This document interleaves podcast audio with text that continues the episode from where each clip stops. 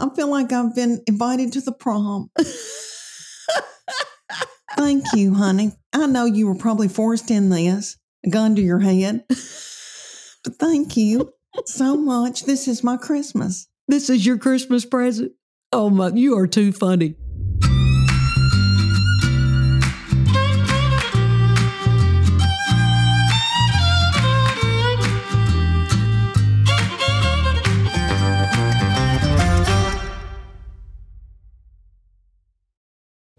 This episode is brought to you by Paramount Plus. Get in, loser! Mean Girls is now streaming on Paramount Plus. Join Cady Heron as she meets the plastics in Tina Fey's new twist on the modern classic. Get ready for more of the rumors, backstabbing, and jokes you loved from the original movie with some fetch surprises. Rated PG 13.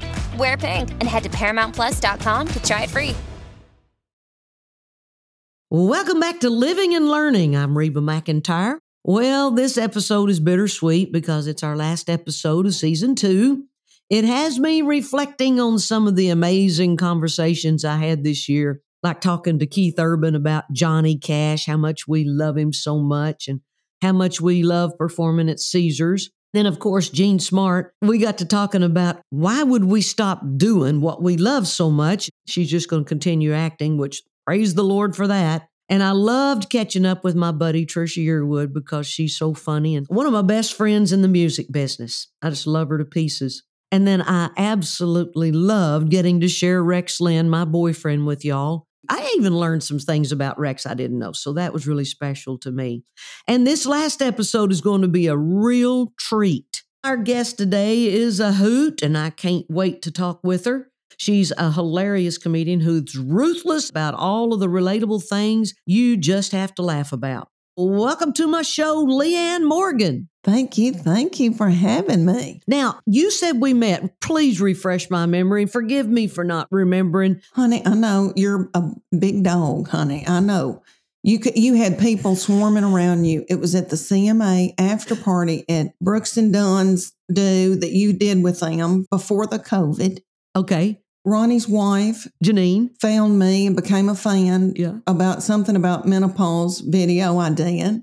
And they invited me. And it was the niftiest thing I've ever seen. And you said, Who are you? And we locked eyes. And I thought, She's got one of the tiniest fannies I've ever seen. I thought, if I ever make it in show business, I've got to quit eating. Because look at little tiny Reba's Oh little God. fanny and legs. That's what I thought. And I told you, I said, I feel like I've met the, the president of the United States. Oh, you are too cute. And Reba, this is the crazy thing. People have said to me all of my life since I was a little bitty girl. Well, I mean, I'm I'm 56 years old, so um, we're close the same age. But when you hit it big, people would say to me, "You sound like Reba McEntire. Can you sing?" And I'd be like, "Lord, no, I can't sing. I want to." but people have told me that all my life. And the funny part about it, when I first started singing, doing concerts with Red Steagall, and I'd open the show for Mel Tillis, and I always wanted to tell the jokes and be funny. And finally, after one show, Mama looked at me. She said, "Reba, shut up, just sing." Leave the funny stories and the, the jokes to the people who are funny. And I, well, that kind of hurt my feelings, but I, I stuck with it. If I do say anything, though, I have to really think about it and get prepared. yeah. And I don't think you're that way at all. I think you just you're funny all the time, aren't you? Well, kind of. Reba. Well, no, not well. Yeah. I mean, I think because of my accent, I think because of my accent, things that you know, I could say Clorox wipes, you know, and I could kind of put a funny spin on it. yeah, but my act, I mean, that takes a long time, and uh, Mm-hmm. I know. Where do you get your material? When we were doing the Reba TV show, they would come pitch a story to me. And I'd say, okay, where did this come from? He, they said, well, we were in the writer's room and trying to come up with an idea. And so and so said, y'all aren't going to believe. You're just not going to believe what my Aunt Thelma did last week. And they would form a, an episode off of his Aunt Thelma or somebody that did something silly. So, where do you get your material? um, it's from my family and my everyday life, and you know, going to jazzercise or Uh huh. um, going to see Def Leppard and Journey or with my husband or but my kids mainly. I mean, I'm I'm a storyteller and I started doing this when my baby child was about 18 months old. She's 23, about to turn 24. Wow. And so I started in the foothills of the Appalachian Mountains. My husband had bought a used mobile home business that refurbished mobile homes, never stepped in a trailer before. He moved me up there and I started selling jewelry to women like Tupperware and and to so that I could be with people and meet people and make a little money. And I started really that was my comedy club. But it was I started telling stories about being pregnant and breastfeeding and hemorrhoids and then and that resonated with people. And so when I finally got to go to a club and really start doing comedy, we moved to Texas and then my babies were, you know, playing T-ball and I'd pick them up in the pickup line, and my middle child would slap me in the back of the head with the backpack. She'd be so tired and hungry, and but anyway, it was it's always been for my children, my husband, yeah, because that's all I know. I mean, I've raised three children. My husband's an executive with a company, so he would be gone trying to make a living for all of us, and I would get an idea from something that would happen, picking them up from school, something on the t-ball field, me going to Weight Watchers you know, everyday life. I feel like Jerry Seinfeld can write a joke about a cotton ball. I don't have that gift. There's those there's people who are brilliant know how to write a joke. I don't know how to do that. I just tell stories and things that happen to me that I find funny. And everybody else does too, evidently. I guess so, honey. Everybody feels fat in their pants and everybody's raised a bunch of kids and, you know. yeah. Things they can relate to. Yeah. That's what I always thought was a, a, successful country song is when people can relate to it. When I sing something, they'll say, "Oh, you you sure singing that exactly to me, straight to me, because I can relate to it." Yes, but to work out a new forty-five minutes or an hour, it's hard. Yeah, and in this day and age, with everything going on the internet, you know, they consider that burned material for a comedian, and then you got to come up with a whole new hour, and it's hard Mm-hmm. My first 45 minutes took me 10 years. Wow. But I was also Reba raising a bunch of kids and doing what I could. Uh-huh. I couldn't go out and work every night because I, you know, I wanted to raise my own children. And so I just tried to, I had to carve a path out in a different way than most comedians. You know, God put his hand on me and, and put me in places with people that lifted me up and gave me a chance. Because, you know, to be a comedy club, comic, you got to be out in comedy clubs every week and go be gone five days a week. And and my husband, honey, had the health insurance and was the provider. We needed him to keep working like a dog. So I I just had to chuck and jive where I could. So, you know, I do shows for their school. I do churches every once in a while. I do little private corporate things. I and then then I'd get on a tour with other female comedians and we'd do dates, you know. So anyway, I, it's hard to come up with that material, but especially now when my I had all these children and was they were at home with me and and I could find stories every second of the day. And then they went through middle school and said, "Do not speak my name." Mm-hmm. And I did, I couldn't talk about them. That was a dry time. But now, see, they're grown and they don't live with me, Reba, and it's hard. I, I now it's me talking about my stomach and uh-huh. my pants and my husband, you know, my hormones. Now I'm in menopause. So I'm really just talking about what's going on at that time, at that day. But when you and I met at that CMA after party, you were about to start this podcast. And I said, Oh, what are you going to talk about? And you said, You know, things about life and having elderly parents and launching children and all those kind of things. And I think that's wonderful. That's, I mean, that's the stage of life I'm in. I've got my little mom and daddy. I've got my husband's little mama. Mm-hmm. And I've got children, you know, launching into the world. I've got my first grandbaby. Yeah. All those things, you know, people can relate to. Oh, absolutely. Who do you try out besides a comedy club? Would you set your kids and your husband down on the couch and say, All right, listen to this routine I've got, these jokes? Would you ever try it out on them? I tried out on my kids. My husband, I know he thinks I'm funny, but in my mind, he's my harshest critic. Not harsh, mm-hmm. but he just, he's very introverted. He doesn't show a lot of emotion. So I don't run it by Big O Chuck. I run it by my kids and I run it by my girlfriends. And when my kids were in school, we would all go to McDonald's after school or Chick fil A, you know, on the way to some practice. Uh-huh. And I would be standing out by an SUV and trying it out with women. That was my best audience. Uh-huh. Is I would try it out with girlfriends and people. And I just went out with a bunch of my friends for Christmas and we went out to dinner. If I'm talking about something and trying something, I can try it out with them and I don't even tell them I'm doing it. Yeah. But if I get a reaction out of them, I think, okay, this may have legs. It's that kind of thing. I talk it over with my friends my, mainly. Mm-hmm. But my kids are funny. My kids are funny and they've got a good sense of humor. And you know what? I think this grandbaby has got a good sense of humor. He knows when to laugh. Well, how old is your grandbaby right now? He just turned a year old last week. He started walking officially two days ago. We all have screamed our heads off. Oh, cute. He lives 20 minutes from me. He's at daycare today. I would be raising him because I am from the country of 500 people in Middle Tennessee, a farming community outside of Nashville on the Kentucky Tennessee border near Clarksville. And if I didn't have a big tour, I would be raising him because in the country, Meemaw stay at home and raise a baby. Yeah. And I'd be making pinto beans and they could let him off in the yard and we would have a ball and we would take naps together and all that. But I said to my husband, I said, should I quit this tour so I can take care of Charles Wilbur? And he said, good Lord, Leanne, no, you need to keep making that money. These children need that money. Lord, you're going to have to help all these kids.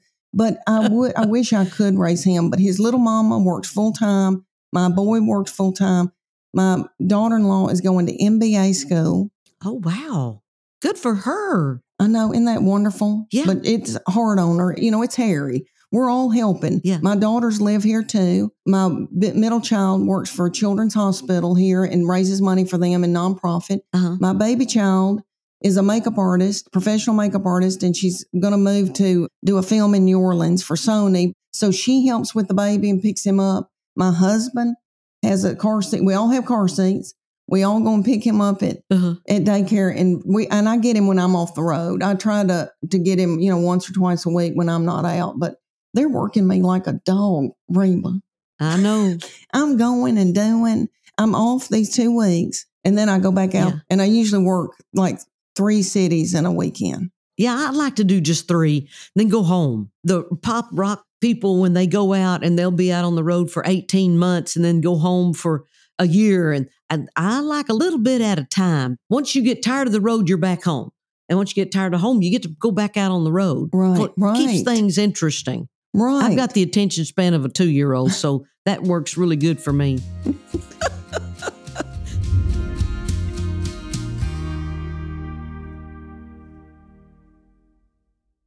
so you started out early. You got encouragement from your mom, just like I got encouragement from my mama. What would we do without our mamas? Bless their hearts. I love them so much.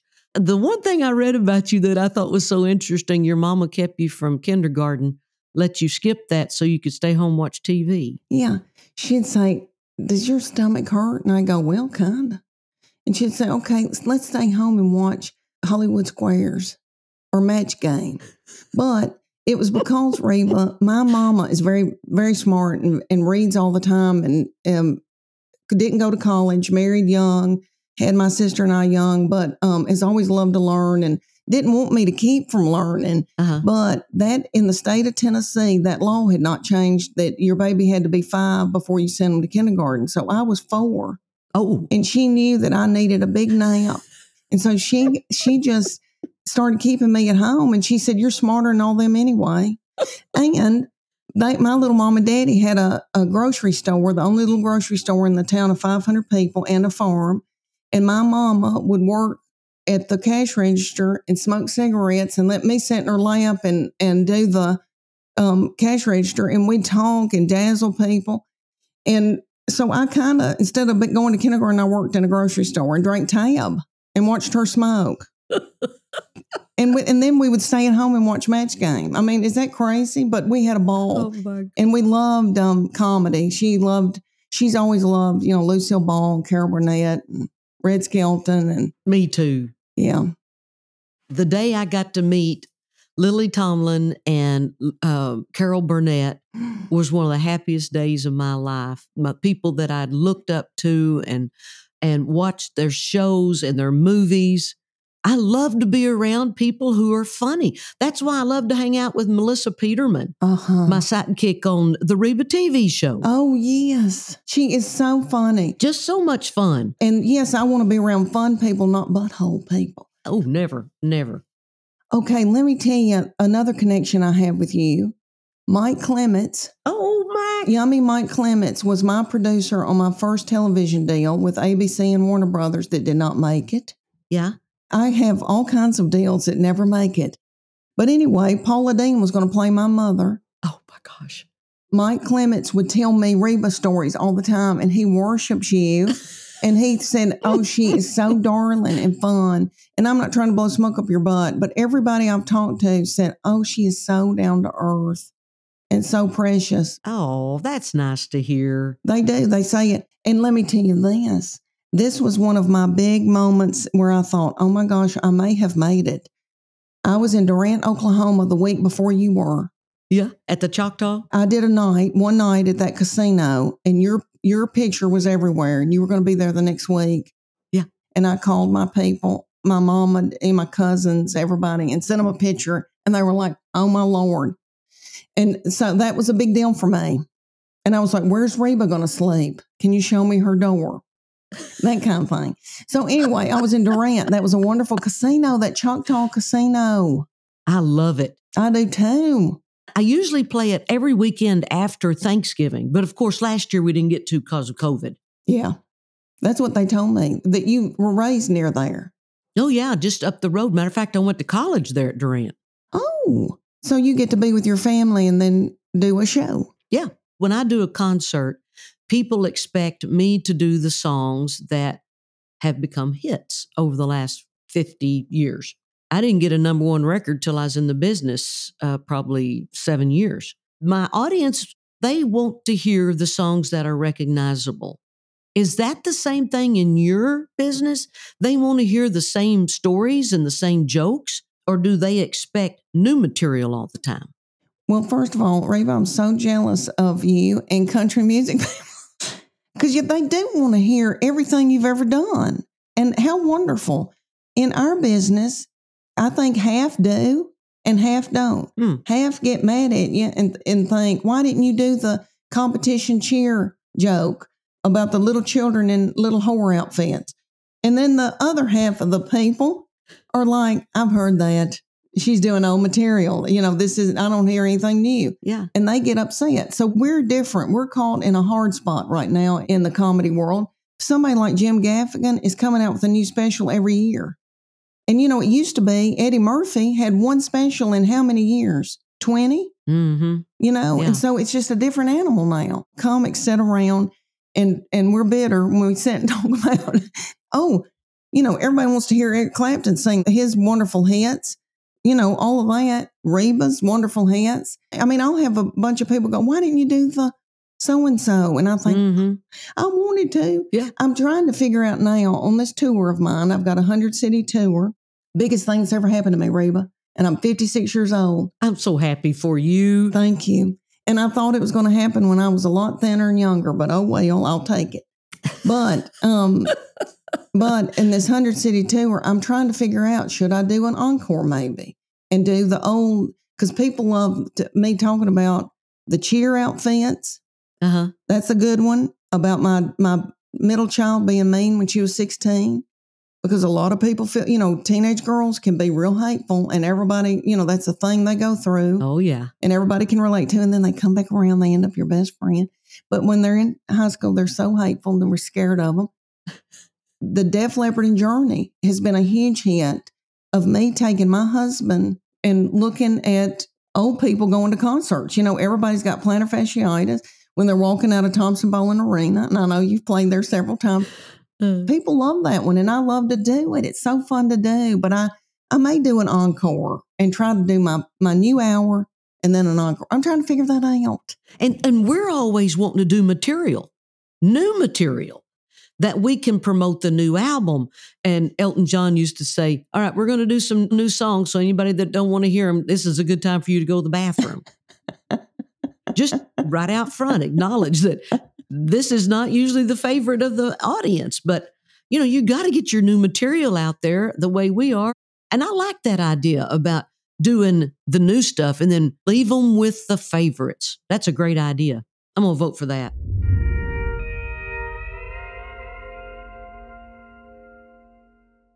Who did you grow up listening to? Who's your favorite comedians? Oh my gosh. I loved Lucille Ball, Carol Burnett, Red Skelton. I would watch them with my little mom and daddy and my grandparents. Oh, yeah. I love Saturday Night Live. Yeah. And my dad would get so mad at me and my mom and say she doesn't need to be watching this filth. But we love Jim Belushi and Gilda Radner and all of them. Uh huh. Oh my gosh, I've always loved comedy. The Ellen DeGeneres, when she first started, she blew me away. Uh huh. Roseanne on the Tonight Show blew me away. Jay Leno, I love. I just got to do a, co- a co-headline with Jeff Foxworthy, two shows, and he was precious. And I've always looked up to him, and he was so gracious to me. I felt like I need to go in the hospital. I was so overwhelmed. There's, I just don't know anybody I don't like. I, I love Chris Rock. I love Dave Chappelle. Oh, me too. I love Dave Chappelle. I love Dave Chappelle. Yeah. And even though I'm pretty clean, you know, if something's dirty, if it's funny, you know, it doesn't bother me just because I'm not Uh-huh. blue. You know, I, I enjoy all kinds of comedians. Amy Schumer, Yeah. Chelsea Handler. Yeah. You know, I've been to several comedy festivals and worked with several people. Caroline Rhea. I've never gotten to work with Melissa Peterman, but I've always thought she was funny.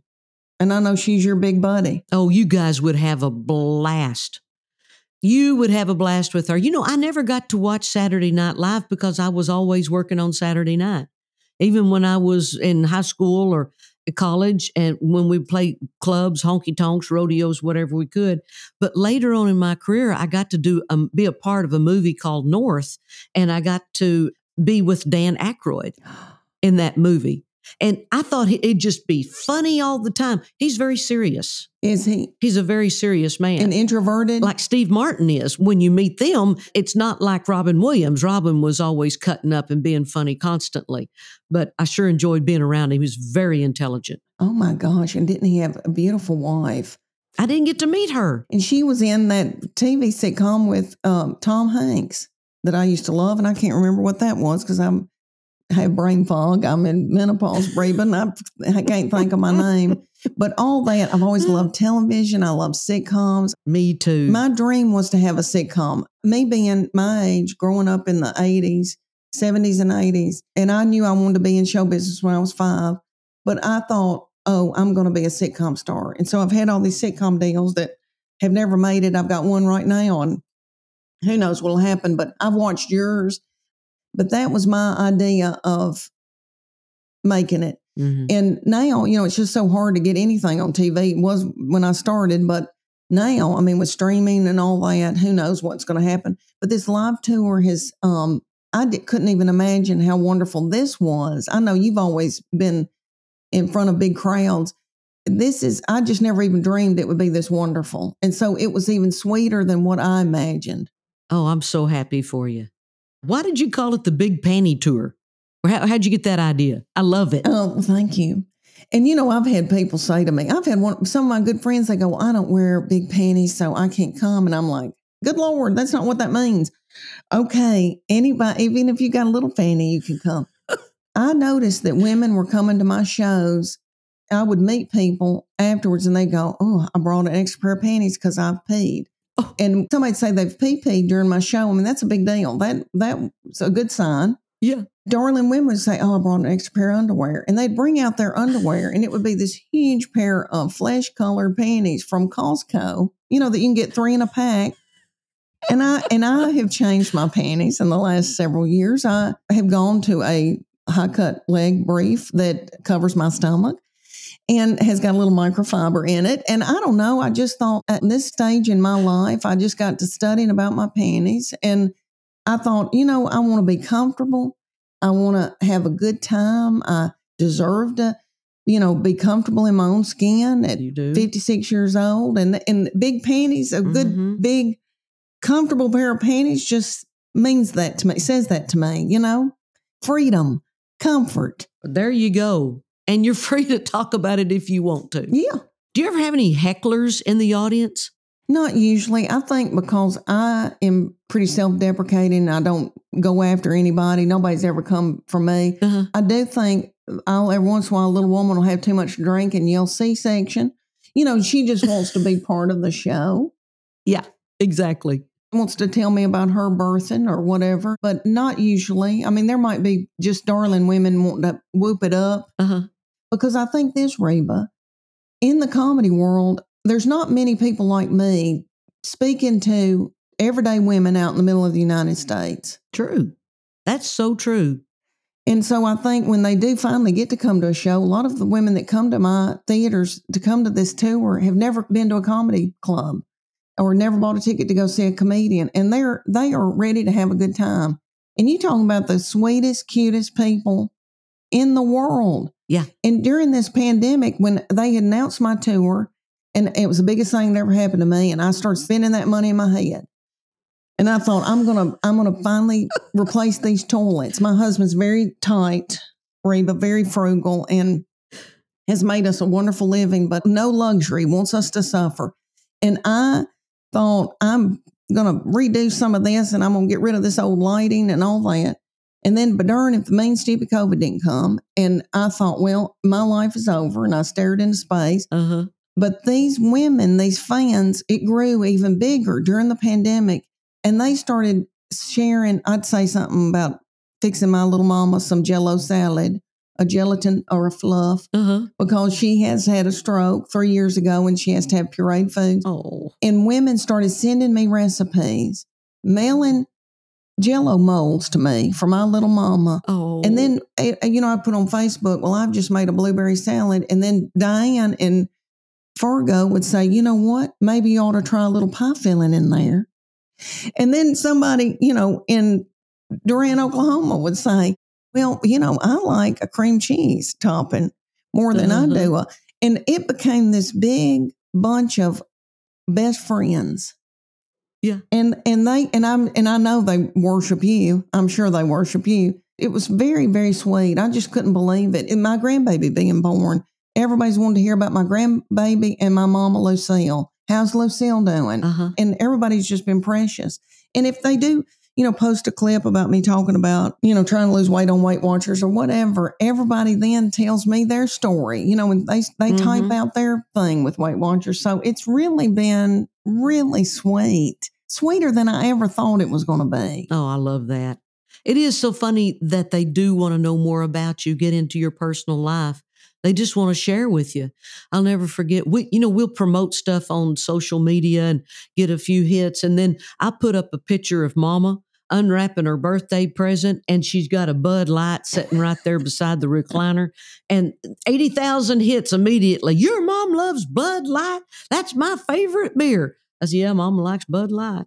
Yeah. Oh, Reba, I bet. Go figure. I bet that people want to see your little mama and see you at Cracker Barrel. Mm-hmm. What is Reba going to order? Uh huh. you know, dumplings. What is she getting? I bet you have that where people are like, Reba's my friend.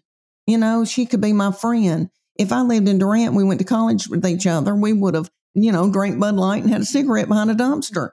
I, but I think I'm, and you know, I, I, I know that I'm not Reba McEntire, but I do feel like that has been the biggest blessing of all this is that people feel that connection to me. I love that. And I just didn't realize what that was, what fame was, or what, you know, the entertainment industry. I didn't understand that part of it. Either you got it or you don't. Mm-hmm.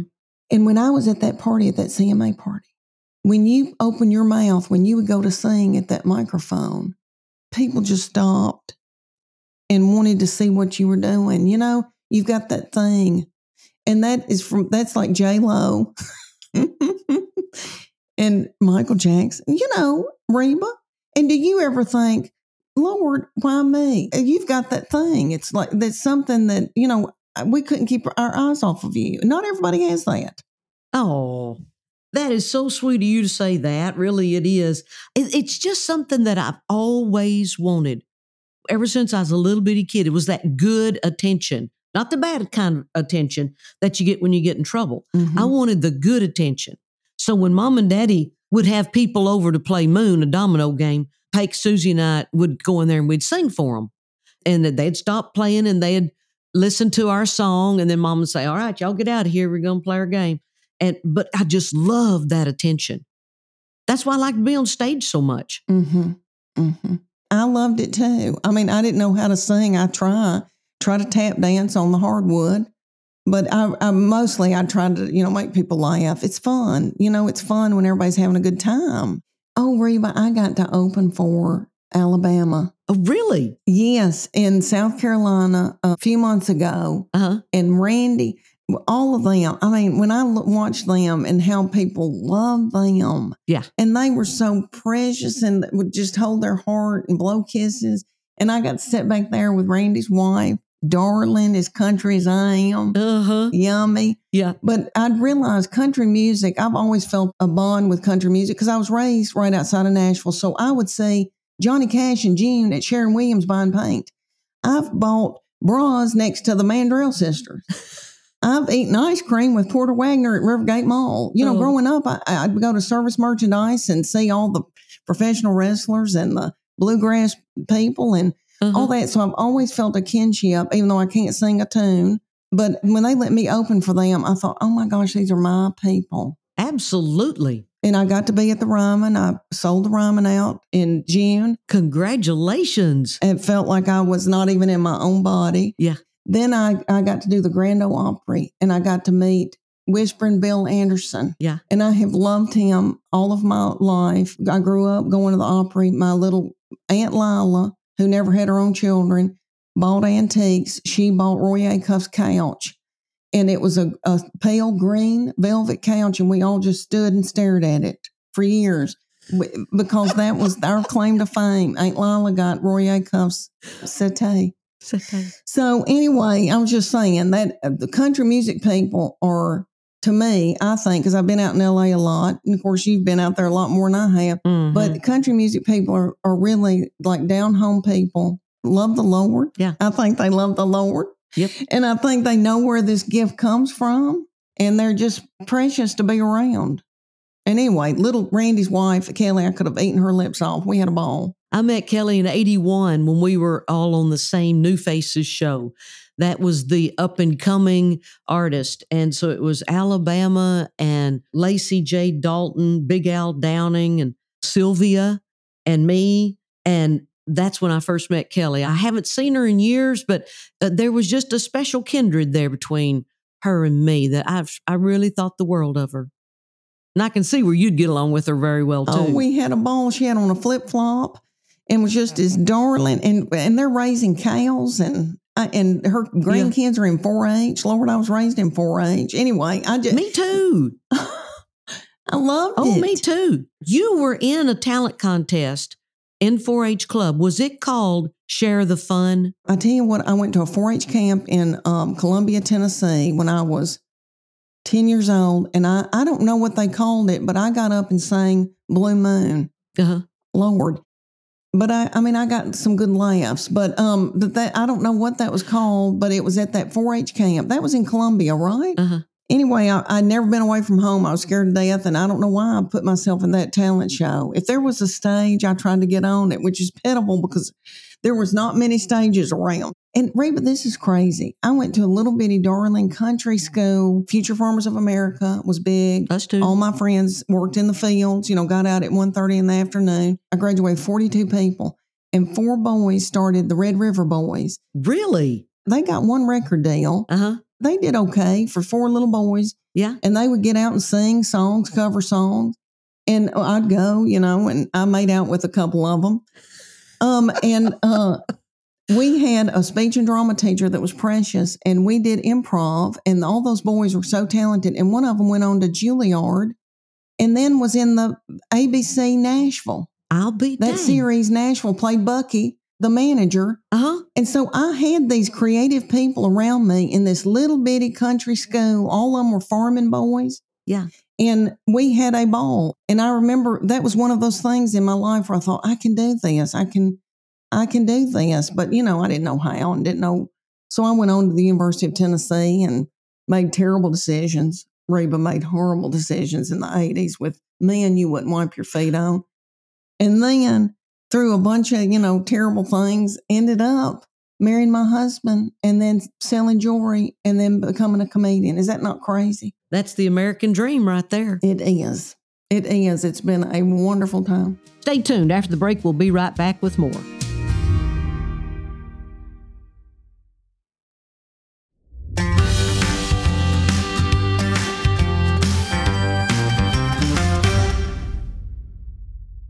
Okay, Leanne, on each episode of our show, we like to play a game inspired by one of our guests. And as country ladies ourselves, with, of course, only the best manners, I thought it'd be nice to honor the time honored tradition of the Southern backhanded compliments. So, you know, when somebody says, Oh, bless her heart, you know, that's just a real sweet way of saying, What the hell is she thinking?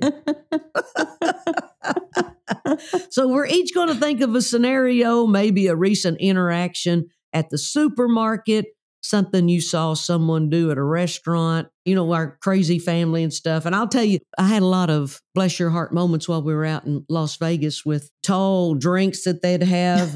we called them uh, adult sippy cups. Yeah. And they'd be walking around playing slot machines. And Oh. some of the oh. girls had mascara down around their cheekbones and, you know, been out all night long. And us going to breakfast and seeing that, that's an old oh, bless her heart moment. That is one, honey. Yes. Lord. Tons of those out there. I don't know if I can beat that with women in a casino with mascara down to there.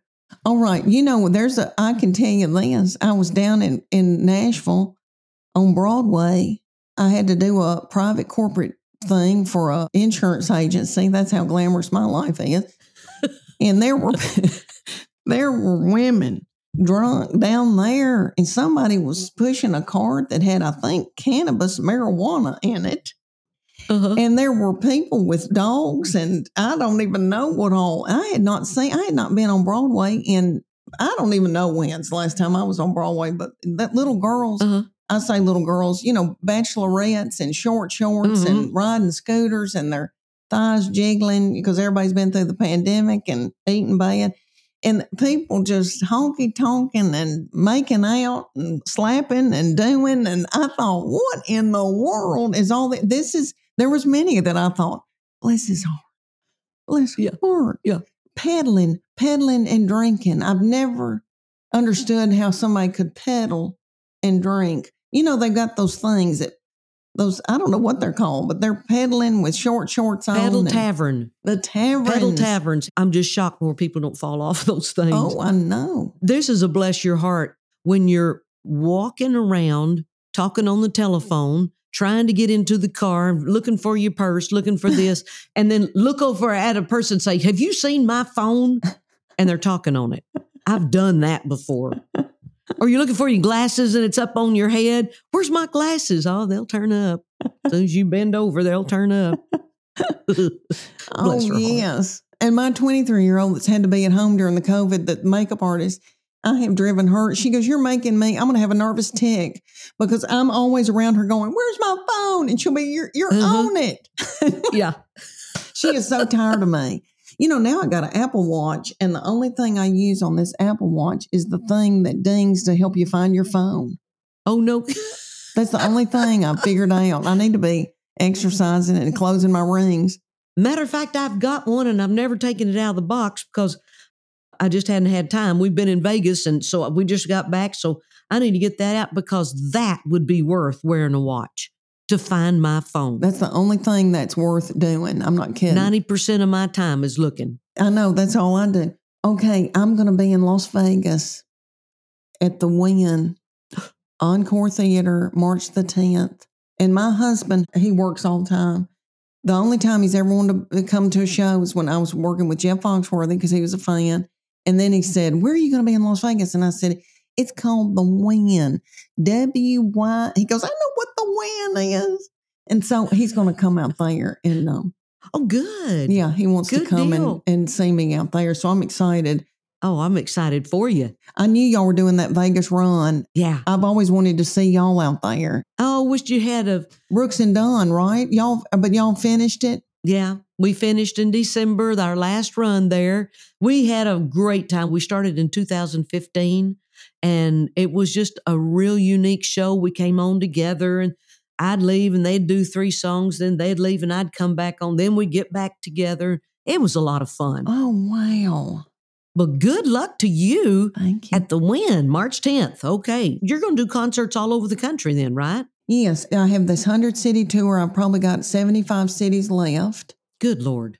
It's with Outback Concerts out of Nashville. Mm-hmm. And I'm all over the United States and they're adding dates all the time. We're adding second shows in some places. Wow. yeah. Good for you. I'm going to have to get IVs to be able to do it. Lord, murder. I'm on testosterone, estrogen cream, progesterone oral. I've got my vitamin D levels up. I mean, I'm supposed to be exercising it. They go, you better train like you're going to go to the Olympics. And I said, okay. And then I never did a thing, but I, I'm going to try to do better so that I have the stamina to do this. Cause you know, it's hard. Lord, you've been doing it, It how many years? I, I shouldn't even say that. Well, this is my 46th year in the professional.